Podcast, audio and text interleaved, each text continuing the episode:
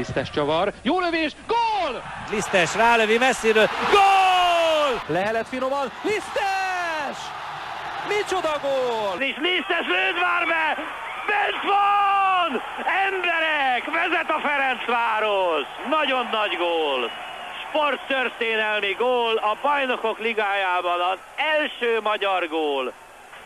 Lisztes Krisztián. Vendégünk Lisztes Krisztián, 49-szeres válogatott labdarúgó, a 90-es évek és az ezredforduló egyik legjobb magyar játékosa. Német bajnok a Werder Bremennel és kétszeres magyar bajnok a Ferencvárossal. Jelenleg pedig a jövő tehetségeinek fejlesztésén dolgozik, a német hátterű UDS utánpótlás klub tehetségfejlesztési igazgatójaként. A következő bő fél órában az utánpótlás nevelésről beszélgetünk. Ez itt a Gólpassz, a PwC Magyarország podcastje sportgazdasági kérdésekről, a sport hátországáról, a sportvilágának igazi katalizátorairól. Sok örömet okoztál nekünk a válogatottban. Személyes kedvencem a svédeknek lőtt gólod, bár azon a meccsen kikaptunk 2003-ban, de hatalmas bombát zúdítottál be a kapuba 20-25 méterről. Ugyanakkor a Bundesliga karriered mellett talán a Fradiban elért sikereidre emlékeznek a legtöbben, és ez alapján értékelik a teljesítményed. Nem mellesleg te vagy talán az egyetlen, illetve egy-két társaddal együtt, aki magyarként a BL-ben több gólt is szereztél. Most, hogy a Fradi elért ilyen sikereket, mint amit ti is ünnepelhetetek, 25 éve följönnek a régi emlékek, és hogy emlékszel vissza ezekre az időszakokra? Hát igen, akarva akaratlanul visszajönnek az emlékek természetesen. Pont most ünnepeltük ugye a 25 éves jubileumot, amikor szerepeltünk a BL-be, és nagyon frappáns és nagyon sorszerű volt, hogy most sikerült megint a mostani csapatnak bekerülni a főtáblára. Nekem nagyon nagy öröm, nagyon szurkoltam a csapatnak, és nagyon boldog vagyok, hogy lányommal, fiammal kint tudtunk lenni nézőként is a Juventus elleni mérkőzésen, úgyhogy sajnos most azért úgy alakultak a dolgok, hogy a Barcelona ellen már nem lesz közönség, de hogy ezek nagyon nagy élmények. Van egy pici hiányérzetem azért, ha említetted a válogatottat, elég korán megsérültem, 28 évesen abban az időpontban, amikor talán legjobb formában voltam, és szívfájdalom az, hogy az én generációmmal, azzal a válogatottal nem tudtunk kijutni egy világeseményre, egy Európa-bajnokságra, világbajnokságra. Picit gyógyír talán, hogy én szerepeltem az olimpián. Ott is egy nagyon tehetséges csapattal, ami szerintem egy picivel jobban lett volna menedzselve. Akkor lehet, hogy nagyobb és gyorsabb sikereket értünk volna el, vagy talán picit közelebb jutunk ahhoz, hogy kijussunk mi is egy világeseményre. És hát a Brémával valóban, ugye, amikor megnyertük a bajnokságot, az is egy szívfájdalom, hogy akkor jött a sérülés, a rákövetkező 2 évben folyamatosan BL szereplő volt a csapat, és ott nem tudtam akár a Barcelona ellen, akár az Inter ellen úgymond pályára lépni egy olyan csapatba, ahol valóban reális esélyünk volt a továbbjutásra, és az, hogy ott azért lehet mondani talán, hogy nem volt akkora különbség, mint annó a BL-ben mondjuk egy Fradi Reál és egy Fradi Ajax között. Hogy látod, most megvan az a menedzsment, ugye jönnek sikerek a Fradinál, a válogatottnál, fenntartható ezek a sikerek, és mire számítasz a jövőben? Én nagyon bízom benne, bár most tényleg nagyon elkényeztettek minket, akár a Fradi, akár a válogatottra gondolok, és megnyertük a Nemzetek Ligáját, amire szerintem senki nem számított, és kijutottunk az Európa-bajnokságra, úgyhogy minden úgy alakult, ahogy szerintem kívánni se lehetett volna jobban.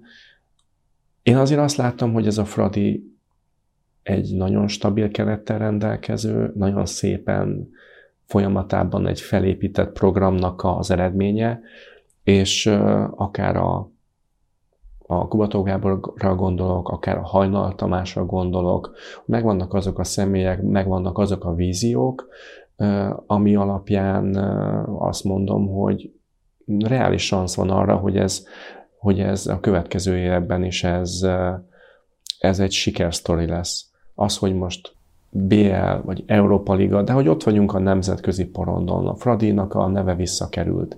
Én ebben biztos vagyok, és jó kezekben van most ennek akár Rebrov akár, mint mondtam, Hajnal Tamás vagy a vezetőség szerintem most jó irányba megyünk. Említetted így a beszélgetésünk előtt is, hogy azért a közönség is, a szurkolók, az, hogy sikerült rendezni a régi sérelmeket, problémákat, nem kell attól félnünk, hogy a nemzetközi mérkőzésen olyan jellegű probléma, rendbontás adódik, ami miatt esetleg pénzbüntetés vagy kizárás, ami ugye régen az én időmben a szinte teljesen természetes volt, hogy megérkeztünk a stadion elé, és akkor már a rendőrök már oszlatták az embereket a füstgránátokkal, és abba beleesett egy-két civil is, és akkor ezt mi így, nem tudom, akkor még nem azt mondom, hogy jó pofának gondoltuk, de hogy ez azt gondoltuk, hogy ez ebbe a millióbe, ebbe a közegbe, ez beletartozik, igen, és a mi fradistáink azok megcsinálják itt a hangulatot, és azt gondolom, hogy látjuk, hogy ettől függetlenül, hogy most már nincsen ez meg, ez a jellegű hangulat, a fradisták, a szurkolók, azoknak az ereje ugyanúgy megmaradt. Tehát az erő az nem abban volt, hogy fölgyújtjuk az aluljárót, meg a stadion előtti részeket, és megcsináljuk a balhét, hanem ez a közönség, és ez a magyar válogatottra is igaz, olyan erőt és olyan jó érzés kelt most már az emberekbe, pláne, hogy megvannak a sikerek, hogy tényleg az Izland elleni mérkőzés után úgy keltem föl, mint hogyha Németországban lennék. De visszajött az az érzés, amikor jó érzéssel keltem föl, és amikor kimentem az utcára, hogyha kimentem volna az utcára, akkor így kihúzva mentem volna, és visszajöttek azok az érzések, ami Németországban volt, hogy nagyon nagy elismerésnek örvendett valaki, hogyha profi játékos, pláne, hogyha még mellette ez eredménnyel is párosult. Úgyhogy nagyon büszke vagyok a srácokra, egy nagyon jó közeg, egy nagyon jó társaság, nagyon jó karakterek, akár a Fradi, akár a válogatottban. Olyan karaktereket sikerült a szövetségkapitánynak, akár Rebrovnak találnia, akár Hajnal Tamásnak az igazolásoknál, akik győztes karakterek, és ez nagyon-nagyon fontos szerintem, hogy a siker felé vezető úton az elengedhetetlen. Tehát a válogatott nem egyszer állt föl 0-1-ről, 0-2-ről, Fradi nem egyszer állt föl, akár most a Kijev ellen is 0-2-ről, mutatja az erejét, és még akkor is, ha akár a Juventus, akár a Barca elleni mérkőzésen is voltak olyan időszakai mérkőzéseknek, ahol talán egy pici szerencsével még többet ki lehetett volna hozni, de azt gondolom, hogy ne legyünk ennyire elégedetlenek. Úgyhogy én azt látom, így visszakanyarodva a kérdésedre, hogy ez bízom benne, hogy ezt tudjuk stabilizálni, ezt a mostani helyünket a nemzetközi labdarúgásban. Ha már stabilizáció, ugye ahhoz, hogy ezek a sikerek megmaradjanak, az utánpótlás az elengedhetetlen. És te most az UDS-énél válasz tehetségfejlesztési igazgatói szerepet, a sportkedvelők azt tudják, hogy Lisztes Krisztián kicsoda, de talán az UDS-ét kevésbé ismerik. Mondanál egy pár szót erről az UDS-éről, hogy mi itt a célotok, hogy működtök, kik vagytok ti? Igen, ugye második éve működő sportegyesületről van szó, és ami nekem fontos volt, hogy Teos Neider személyében volt a Fradinak a szakmai igazgatója, és a scout vezetője, ő rajta keresztül kerültem végül is, amikor befejeztem a pályafutásomat Soroksáron vissza a Ferencvároshoz, az ő kérésükre, és nagyon élveztem azt az időszakot, a közös munkát. Ugye az megszakadt, amikor ugye a Thomas Dóltól is elbúcsúztak, Teótól is elbúcsúzott a Fradi vezetősége, úgy döntött, hogy valami más úton szeretne tovább haladni. Az UDS akkor engem megkeresett 2 évvel ezelőtt, akkor még nemet mondtam nekik, és egy évre rá úgy alakultak a dolgok, hogy lejárt a szerződésem, a vezetőséggel ezt tisztáztam, a miérteket, az okokat, és nagyon normálisan, úgymond elváltak egyenlőre az útjaink. De nekem a Teos személye fontos volt, hogy egy olyan mentor, egy olyan szakember mellett dolgozzak, aki azért 10-valahány évig volt Klopp alatt a Dortmundnak a második csapatának a vezetőedzője, és én azt láttam a Fradiba is, hogy olyan döntéseket hozott, olyan szeme van a játékosok, a tehetségek felé, ami nagyon-nagyon ritkán mondott csődöt sort, szinte soha nem hibázott abban, hogy kire kell fókuszálni, miben kell fejleszteni, ki az a játékos, akivel foglalkozni kell. Ott van Nagy Ádám, Nagy Dominiknek a példája, akár a Sigér Dávid is rajta keresztül került a Fradihoz, tehát rengeteg olyan példát tudnék mondani. Ami fontos volt nekem, hogy az UDS-en kötött egy 5 éves szerződést, egy szakmai megállapodást a Borussia Dortmunddal, és nyilván a szakmaiság az, hogy én is fejlődjek, mint edző, mint vezető, ez nekem egy fontos dolog volt. Ugye most sajnos ezek a utazások, ezek megálltak, de mindenféleképpen az a koncepció, hogy a gyerekekkel kimegyünk, az első évben kim voltak, érzik, hogy mi a különbség, mennyi a különbség. Nekünk az a fontos, és azt szeretnénk elérni, hogy 16 éves korukban valóban, hogyha valaki úgy dönt közülük, hogy szeretne akár Dortmund felé, Németország felé top bajnokságból kiigazolni, akkor felkészült legyen. Nyilván nem az a cél, hogy minél hamarabb dobáljuk őket kifelé, és akkor visszajöjjenek, vagy csalódottak legyenek, de hogy felkészítsük arra 10 éves koruktól körülbelül, hogy a napi munka az, amit minden nap hozzáteszel, az 16-18 éves korba az beérjen az a munka, és hogy ez a különbség minél kevesebb legyen. Ugye én is tapasztaltam, amikor kimentem akár a Fradiból Stuttgartba, hogy azért van különbség. Van különbség a napi munkában, van különbség nyilván, hogy azért még több minőségi játékos van egy keretben, és az meghatározza azért a munkát is. Mi ez a legnagyobb különbség? Tehát mi profitálhat a magyar utánpótlás rendszer abból a német kapcsolatból, ami az UDS-énél is megvan? Mik azok a különbségek, amik leküzdhetők egy ilyen kapcsolat révén? Én azt látom a német precizitásban egy picit, hogy amit meg lehet tanítani a gyerekeknek, akár a nyitott állás, az átvételek, az első érintéseknek. Tehát amit meg lehet tanítani, és amit így tényleg bele kell úgymond rossz szóval verni a gyerekekben, azt igenis meg kell nekik állítani, meg kell mutatni, és addig, amíg ez nem működik, azon dolgozni kell. És hogyha hozzájön ehhez az a kreativitás, és az a magyar foci, a kombinatív játék, az a finesz, ami szerintem azért bennünk megvan, akkor ez egy nagyon jó kombináció lehet.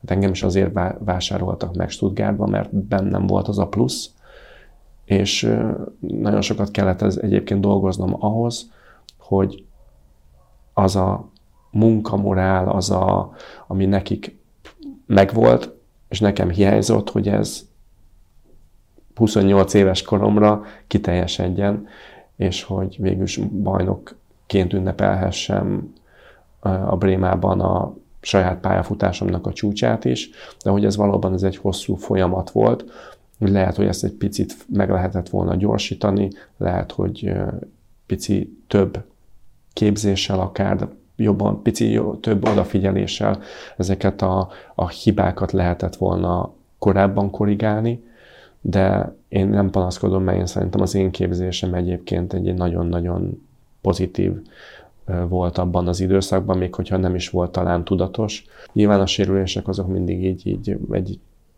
árnyék rossz pontok az ember életében, de azok sokszor nem lehetett abban az időszakban úgy kikerülni. Én azt látom, hogy hál' Istennek a mai fociban is azért az egészségügyi háttér sokkal erősebb, bár ami nagyon-nagyon aggaszt az, hogy akár 13-14 éves korban is látok akár keresztszakadásokat, amire szerintem mindenféleképpen kéne egy megoldás, vagy valamilyen orvosi magyarázat, hogy azért nálunk az egy, akár nekem 28 évesen szakadt el a keresztszalagom Brémába, de hogy azért az egy 25 és 30 év közötti sérülésnek számított. Most meg, mint mondtam, extrém esetben 13-14 évesen vannak keresztszalagszakadások, ami picit így megrettent, ha lehet így mondani. Ami nagyon fontos szerintem még így nálunk az UDS-nél, hogy hétfő-kedd, csütörtök, péntek vannak az edzések, és a szerda a szabad nap. Szerintem nagyon sokan hibába esnek abba, hogy nem hagyják a gyereknek a terhelés-pihenés arányát meghagyni, ami nagyon fontos szerintem, hogy nyilván a pihenés alatt is a gyerekek fejlődnek, nagyon nagy nyomást kapnak azért sokszor az iskolai részről is, sokszor kiesnek fél háromkor a suliból, épp hogy fél négyre odaérnek mondjuk az edzésre, és mi is azért szeretnénk egy olyan minőségi munkát melléjük tenni, hogy látjuk azért, hogy fejben nem mindig vannak ott, hogy el kell tenni egy kis időnek a bemelegítés részéről, hogy ez meglegyen. Ami nagyon pozitív nálunk az UDS-nél egyelőre, hogy kevés csapatunk van, sok szakember, sok edzővel tudunk hibát javítani, sok szám van a gyerekeken, sok visszajelzést kapnak, érzik, hogy folyamatosan oda kell figyelniük, ami szerintem nálunk egyelőre jól működik. És mint mondtam, hogyha ez a dortmundi vonal is, ugye visszatérünk a normális kerékvágásba, az életbe, nekik egy nagyon jó visszajelzés, egy nagyon jó motiváció. A belső motiváció a gyerekeknek szerintem az egyik legfontosabb, hogy kialakítsuk azt, hogy azt szokták mondani, a legkisebb korosztályban szerettesd meg a focit a gyerekekkel. A focinak a szeretete nálam az ugye a motivációval együtt jár, hogy utána azt látja, hogy örömmel jön edzésre, ott van a vízió előtte, akár a Fradi, akár a válogatott, akár egy külföldi csapat, hogy oda el tud érni, és hogy valóban a reális esélye van abban, hogyha a napi munkáját beleteszi, akkor egyre jobbá válik. Említetted az imént a tehetségmenedzsmentnek a jelentőségét. Magyarországon azt látjuk több esetben is, hogy az utánpótlásban sokszor az alapján értékelik az edzőket, mérik a csapatokat, hogy milyen eredményeket érnek el így az utánpótlás versenyekben. Ugyanakkor van ez az újfajta hullám is, hogy a játékosok, a gyermekek egyéni fejlesztése az, aminek inkább fókuszba kéne lenni, és kevésbé fontos, hogy egy U14-ben milyen eredményt érnek el. Ez a tehetségmenedzsmentnek a részének tartod? Ez szerinted egy olyan dolog, ami egy fontos fejleszthető terület, vagy ez az UDS-nél hogy néz ki? Kevesebb gyerekkel dolgozunk, de valóban nagyon, nagyon vékony jég ez a terület, mert mindenki szeretne valamilyen szinten eredményes lenni, és szeretné magának elhitetni, hogy a jó képzés az egy jó eredményességgel is tud párosulni, de valóban ehhez kell azért a jó szakember. Véleményem szerint, hogyha esetleg egy kisebb, vékonyabb srácról beszélünk, nem feltétlenül. Tehát, hogy lássuk a víziót, lássuk a jövőképet benne, hogy azért össze tudjuk hasonlítani, hogy kinek mire van szüksége, hogy kit kell esetleg feljebb játszatni, kit kell saját korosztályában játszatni. Tehát szerintem azért pozíciók meg posztok szerint is lehet sokszor gondolkodni. Tehát aki fizikálisan esetleg elbírja egy évvel feljebb, akkor azt lehet, hogy ott érdemesebb játszatni. Lehet, hogyha valaki a saját korosztályában is rugdossa a gólokat, sok gólt rúg, de fizikálisan még nem érett meg arra, nem feltétlenül kell esetleg kitenni annak a veszélynek, hogy megsérüljön, vagy kevesebb sikerélménye van, de ez mindig összetett dolog, és szerintem ezt személy szerint lebontva kell megvizsgálni. Azért fontos az, hogy hétvégén mennyi játékpercet kap, de az is fontos természetesen, hogy akkor a hétközben megkapja azt a különedzést, ami nálunk is megvalósul. Tehát amint mondtam, hogy ugye mi heti 4-et edzünk, hétvégén ugye vannak a bajnoki mérkőzések, nálunk úgy alakítottuk ki, hogy a péntek kivételével mi a Teóval külön kis csoportokban 5-6 játékosra külön megyünk, és hogy több impulzus kapjan, hogy edzésen belül kivesszük egy 25-30 percre is akár, különböző korosztályokat így hétfőtől végig, menve csütörtökig, hogy még megkapja azt a plusz ingert. Én nem feltétlenül vagyok annak a híve, hogy akár még külön el kelljen vinni a gyereket egyéni képzésre. Én abban hiszek, azt gondolom, hogy az a legjobb modul, hogyha ezt egy klubon belül meg tudod oldani, hogy tényleg fél 4-5-ig edzés van, azon belül esetleg megkapod egyéni képzést, és tudnak pihenni is a gyerekek. Én ezt fontosnak tartom, hogy optimális esetben megkapja a gyerek a képzést, akkor kelljen neki, vagy lehessen neki pihennie, lehessen neki nőni, lehessen neki egy kicsivel mással foglalkozni, akár a sulin kívül is, vagy valami kis hobbit, vagy bármit, vagy nyilván most a nyelv is nagyon fontos, akár az angol, akár a német, hogy a gyerekek, ha kikerülnek, vagy most látjuk azért bármilyen területen fognak Magyarországon is esetleg elhelyezkedni, dolgozni. A foci mellett, ha nem úgy sikerül nekik, akkor fel legyenek készítve arra, hogy megállják a helyüket. Amit még fontosnak tartok egyébként, hogy akiknek úgymond nem sikerül, hogy azok se azzal az érzéssel hagyják abba a focit, hogy ki lettek dobva körülbelül, hanem hogy valamilyen szinten ők is szurkolókká váljanak, ugyanúgy jó érzéssel, jó szívvel tudjanak mondjuk szurkolni a Fradinak tovább, a válogatottnak tovább, és akármilyen szinten, de hogy megmaradjon a szenvedély a labdarúgás felé.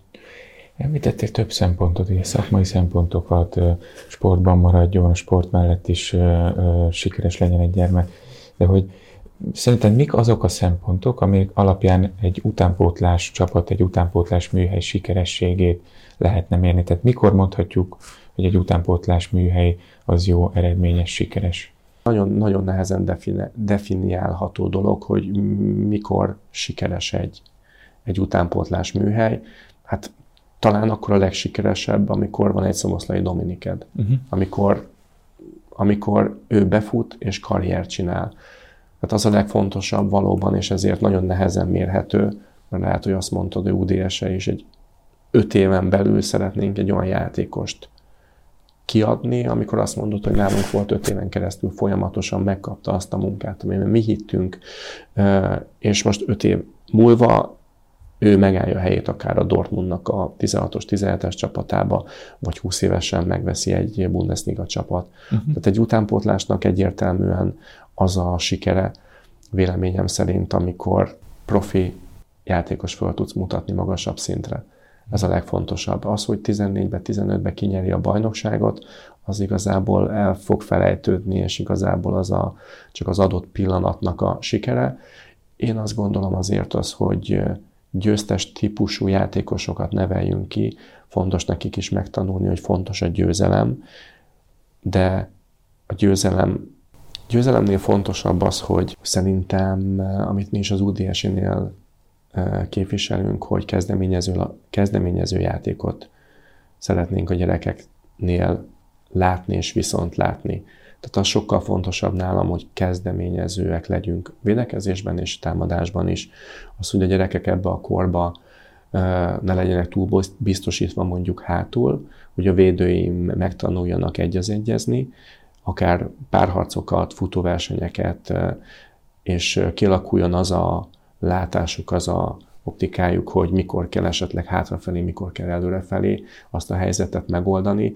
Nekem az sokkal fontosabb, mint az, hogy mondjuk 4-1-be hátul védekezzünk, és az eredményesség szempontjából az nyilván lehet, hogy előnyösebb, de mi ezt szeretnénk mindenképpen viszont látni a gyerekeknél az, hogy ami a modern focit, akár most mondhatni a Dortmund példáját, de az, hogy a szélsővédők bekapcsolódjanak a támadásokban, az, hogy kombinatív játék meglegyen, az, hogy a kreativitás meglegyen valóban, az, hogy a fókusz az előrefelé legyen, a visszatámadások. Ami a modern focit igazából az, hogy a gondolkodás gyors legyen, a átmeneteknél gyorsan kapcsoljanak a srácok, ez fontos.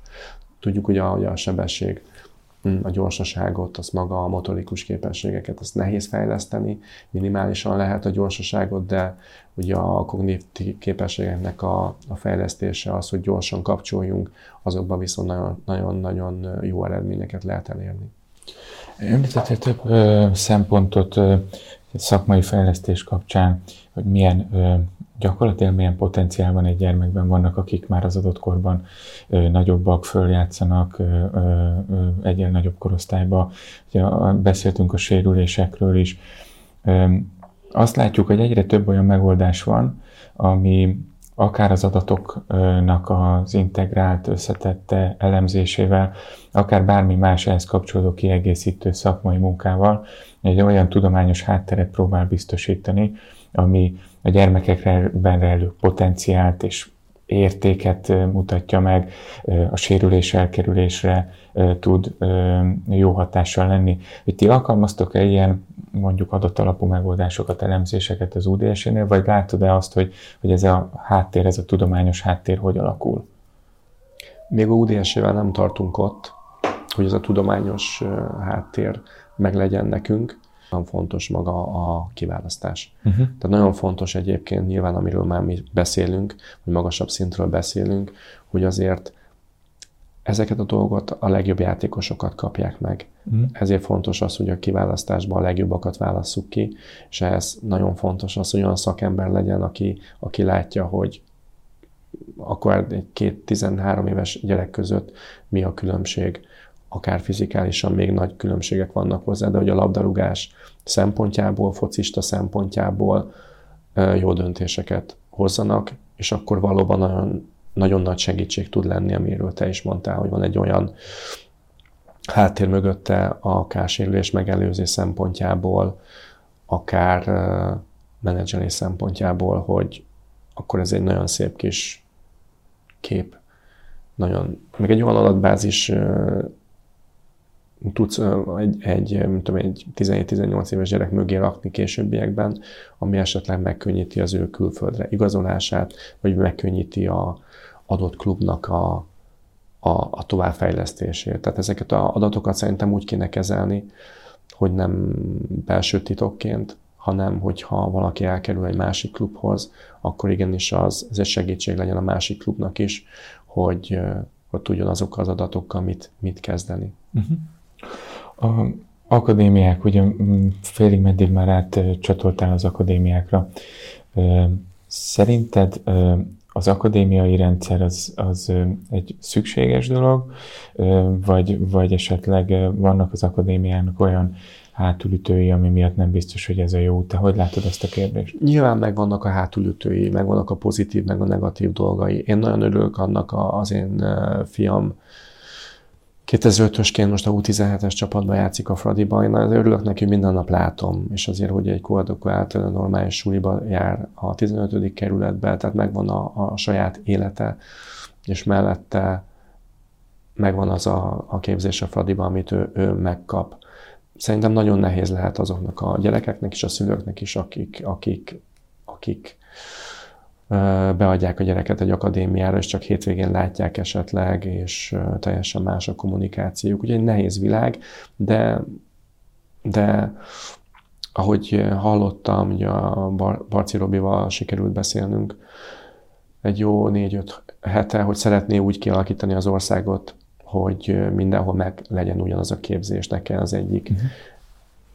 Az országnak az egyik végéből elmenni a másikba azért, hogy ugyanazt a képzést megkapja, és ugye azt hallottam, hogy erre lesznek azért szankciók vagy szabályok, hogy egy bizonyos, akár budapesti klub hány vidéki játékost, különböző korosztályokban hány vidéki játékost igazolhat, és ebből a szempontból sokkal jobban még inkább meg fogják válogatni az, hogy ki az, akit leigazolnak, ki az, akiben látnak jövőt, picit talán a holland példára is, hogy valóban, hogyha egy holland, egy Ajax kiválaszt valakit, akkor azért arra lehet számítani, hogy a következő 3 évben vele komolyan gondolkodnak, és hogyha valóban nem történik olyan magatartásbeli probléma, akkor nem fogják elküldeni első év után, mert hogy azt mondják, hogy nem úgy alakult a fejlődése, valami miatt őt kiválasztották akkor, és egy 3 éves távlatban, legalább egy 3 éves távlatban gondolkodnak. Úgyhogy azt gondolom, hogy ezek a szabályozások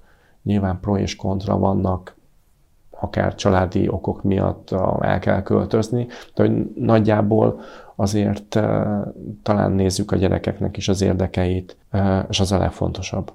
Az a legfontosabb, hogy valóban a gyerekeknek az érdekeit nézzük, az ő fejlődésük legyen a legoptimálisabb, és az UDS-nél is azt gondolom, hogy mi ezt nézzük a gyerekeknél, és az, hogy most amit visszatérve, hogy ez a tudományos háttér még nincsen esetleg ott, de a tudományos háttér azok most mi vagyunk, szakvezetők, akik ott állunk minden edzésen, és viszonylag nagy számmal tudunk a gyerekekkel foglalkozni, akár a lelkükkel, akár nyilván azokkal a gyakorlatokkal, azok a technikai dolgokkal, ami nagyon fontos, hogy azért 13-14 éves korig az a technikai alapokat meglegyen, akár a labdavezetés, a cselezés, az, hogy a labdával mennyire tudja a kontroll tartani, az nagyon fontos, mert későbbiekben ezeket sokkal nehezebb visszahozni. Nagyon sokszor találkoztam, akár a Fradiba is olyan 15-16 éves, akár utánpotláskorú válogatottal, akinek az alapok hiányoztak, és azt nagyon nehéz utána így visszahozni és pótolni. Úgyhogy bízom benne az, hogy bármilyen szabályozás, bármilyen új szabályt hozza az MLS, az valóban a gyerekeknek az érdeke lesz, és ezzel tud mindenki azonosulni. Ez fontos lenne a magyar labdarúgásban is, hogy az akadémiák, a klubok valahogy mindenki együtt tudjon működni, és ne az legyen valóban, hogy egymástól lopkodják el a gyerekeket, hanem valóban mindenki olyan munkát tudjon, most már azért megvan az anyagi háttér, megvan minden olyan háttér, hogy mindenki megtalálja a maga helyét ebben a magyar labdarúgásban, és hogy mindenki úgy tudjon dolgozni, hogy valóban a végkimenettel a tehetségeket, azokat föl tudjuk adogatni. Hál' Istennek azért most már kezdünk egyre inkább pozitív irányba átbillenni. Beszéltünk már a pozitív jelekről, a jó irányokról, akár a klubok, akár az akadémiák, akár a rendszer szintjén. Szerinted mik azok a legfontosabb paraméterek, amiket egy jó utánpótlás rendszernek biztosítania kell ahhoz, hogy sikeres legyen az utánpótlás nevelés, akár klubszinten, akár rendszer szinten, mik lehetnek azok a fontos tényezők, amiknek segítenie kell az utánpótlás szakembereket és a gyerekek eredményességét, munkáját? Szerintem a kiválasztás az nagyon-nagyon fontos. Tehát nincs szinte olyan korai időszak, amikor ne lehetne, akár ugye nagyon fontos az óvodák, az iskolák minél hamarabbi együttműködés felvétele, hogy valóban a legközelebbi helyekről a legügyesebbek oda tudjanak kerülni. Most már azért versenyezni kell akár a sportágak között is, tehát a labdarúgás és egy olyan, akár az e-sporttal is ugye versenyezni kell, hogy a gyerekeket a konzol előtt fölállítsuk. Ezért is valóban nagyon pozitív az, hogy a Fradi BL, a válogatottaknak, a gyerekeknek van egy olyan motiváció, egy olyan élmény, ami esetleg felállítja őket, de hogy ott van a vízilabdától kezdve kézilabda, kosárlabda, röplabda és a különböző egyéni sportágak. Tehát azért a labdarúgásnak is, vagy akár a Fradinak is, tehát nem egyértelmű az, hogy a Fradiban a legjobb játékosok, a legjobb gyerekek fognak maguktól besétálni, mint ahogy az régen működött. Tehát ezért most már tenni kell akár iskolaprogramokkal, de az nagyon fontos az, hogy minél hamarabb a óvodákat, a környező iskolákat a klub megkeresse, és onnan merítési lehetősége az bővüljön. Az szerintem nagyon fontos. Nyilván a szakembereknek a minősége azért az meghatározó. Ebben is látok egyébként fejlődést, sokat változik ugye a képzés is. Én azt látom, hogy vannak, hál' Istennek, egyre többen elhivatottak, szakmailag, pedagógiailag felkészített szakemberek, de ez egy nagyon nehéz szakma, ettől függetlenül edzőnek lenni, és nehéz megtalálni a legjobbakat ebben is. Nagyon összetett nyilván a szülőkkel, különböző korosztályoknál, melyik korosztálynak tudsz a legjobban átadni a te tudásodat. Azért a gyakorlat és az elmélet között én sokszor nagy határokat látok. Vannak elméleti szakembereink, akik nem tudják gyakorlatba átadni, van, aki sokkal gyakorlatiasabb. Ezért jó, hogy most már azért akár akadémia szinten is stábokba lehet gondolkodni. Ugye minden vezetőedzőnek van egy pályaedzője, van kapusedző, van egészségügyi stáb körülötte, van egy szakmai igazgató, és azért ez megkönnyíti a mostani akadémiáknak is a munkáját, vagy a szakembereknek a munkáját.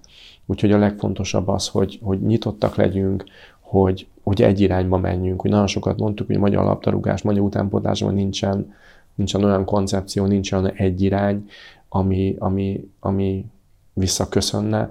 Én ebben is látok pozitív változásokat, azért látjuk, hogy át vannak világítva a klubok, azért nem lehet mindent lepapírozni, azért gyakorlatban is azt vissza kell látni, hogyha kimegy egy ellenőr, akár egy Fradi mérkőzésre, akár egy UDS mérkőzésre. Tehát én elmesélem nektek, hogy mi szeretnénk az UDS-ével előrefelé védekezni, szeretnénk kezdeményező labdarúgást mutatni, akkor ha kijöttök, akkor nem láthatjátok azt a mérkőzésen, hogy mi 11 emberrel a saját 16-osunkon vagyunk.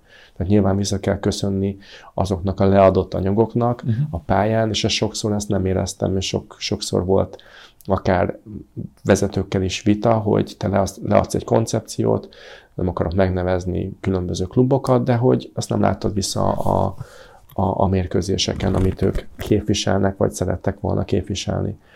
Úgyhogy én ezt még egyszer fontosnak látom, a kiválasztást, szakembereknek a meglétét, az, hogy gyakorlatban is át tudjuk adni azt, amit elméletben mi szeretnénk megvalósítani, az, hogy klubon belül is meg lehessen oldani, vagy meg legyen oldva esetleg az a fajta egyéni képzés, az a fajta képzés, ami a gyerekeknek a hiányosságait próbálja fejleszteni, meg is az erősségeit, meg mindenféleképpen még jobban előrehozni, mert akár nemzetközi szinten azt gondolom, hogyha valaki topjátékos akar lenni, vagy valami magasabb szintre akar jutni, akkor muszáj, hogy valamilyen dologban kiemelkedő legyen. Akár a játékolvasása, a lövőtechnikája, de muszáj olyan dolognak lenni, akár egy csel, mondjuk a Vince Ottonak a cselére gondolok, ő ezt meg tudta csinálni, mint a Grasshopper-szel elrugott, neki az volt a védjegye, de hogy valamiben neked a legjobbnak kell lenni, és valami különlegeset kell alkotni, az biztos. Tehát az, hogy mindenki különleges, mindenkinek megvan a pozitív dolga, azt szerintem erősíteni kell. És utána még rengeteg szerencsefaktor kell természetesen ahhoz, hogy valaki odaérjen. Nagyon fontos még mellette szerintem a szülőknek az együttműködése, ami nem mindig egyszerű, hogy ők is bizonytalanok, nagyon sok információt kapnak innen, onnan, menedzsertől, egyéni képzéstől, futszáledzőtől, jöjjön, ne jöjjön, játszon, pluszba szombaton bajnoki, vasárnap menjen el futszálozni, jó az, nem jó, bizonytalanok, nem mindig bíznak meg akár a szakemberekben. Úgyhogy ez egy nehéz dió, ezt így összehozni az egészet, de optimális esetben egy klubon belül ez mindegyik működik. Akár a szülőkkel való kommunikáció, akár az egyéni fejlesztések, akár a menedzselés, az, hogy nálunk mondjuk ki tudunk menni Dortmundba, és meg tudjuk mutatni a gyerekeinket, akár egymás közötti mérkőzéseken, akár külön edzéseket, 2-3-at kiemelni és betenni a dortmundi edzésekben. Úgyhogy én nagyjából azt gondolom, hogy így elmondtam mindent. Úgyhogy én pozitívan látom akár a Fradinak, akár az UDS-ének is a jövőjét, mert azt látom, hogy a tehetségek, a fiatalok azok megvannak. Sőt, több is van, mint amire én gondoltam, amikor a UDS-éhez csatlakoztam. Nem gondoltam, hogy egy 2 éves klubnál ilyen minőségű játékosokkal fogok találkozni, és valóban öröm minden nap velük közösen dolgozni, és amit te is kérdeztél, tehát ez még idő kell, hogy az a 2008-as születésű fiú például, akik nálunk edzenek, napról napra látom őket, hogy velük mi lesz majd. Nagyon jó lenne visszalátni őket esetleg egy pár év múlva, akár magasabb szinten, akár válogatott szinten, akár NB1-be. Tehát még egyszer visszacsatolva egy UDS-nek, egy Fradinak szerintem az a siker, hogyha utánpótláskorú játékosa első osztályba, válogatott szinten, magasabb szinten be tud mutatkozni, és megállja majd hosszú távon a helyét. Hát akkor ebben kívánunk neked a továbbiakban nagyon sok sikert, és ezekkel a pozitív gondolatokkal zárnánk a mostani interjút. Nagyon szépen köszönjük neked, hogy a rendelkezésünkre álltál, és további sok sikert kívánunk a magyar sport nevében és az utánpótlás nevelésben. Köszönöm szépen! Önök a Gólpaszt, a PwC Magyarország sportgazdasági témákkal jelentkező podcastjét hallották. Hasonló témákért keressék a pwc.com/hu/sport oldalt, és tartsanak velünk legközelebb is!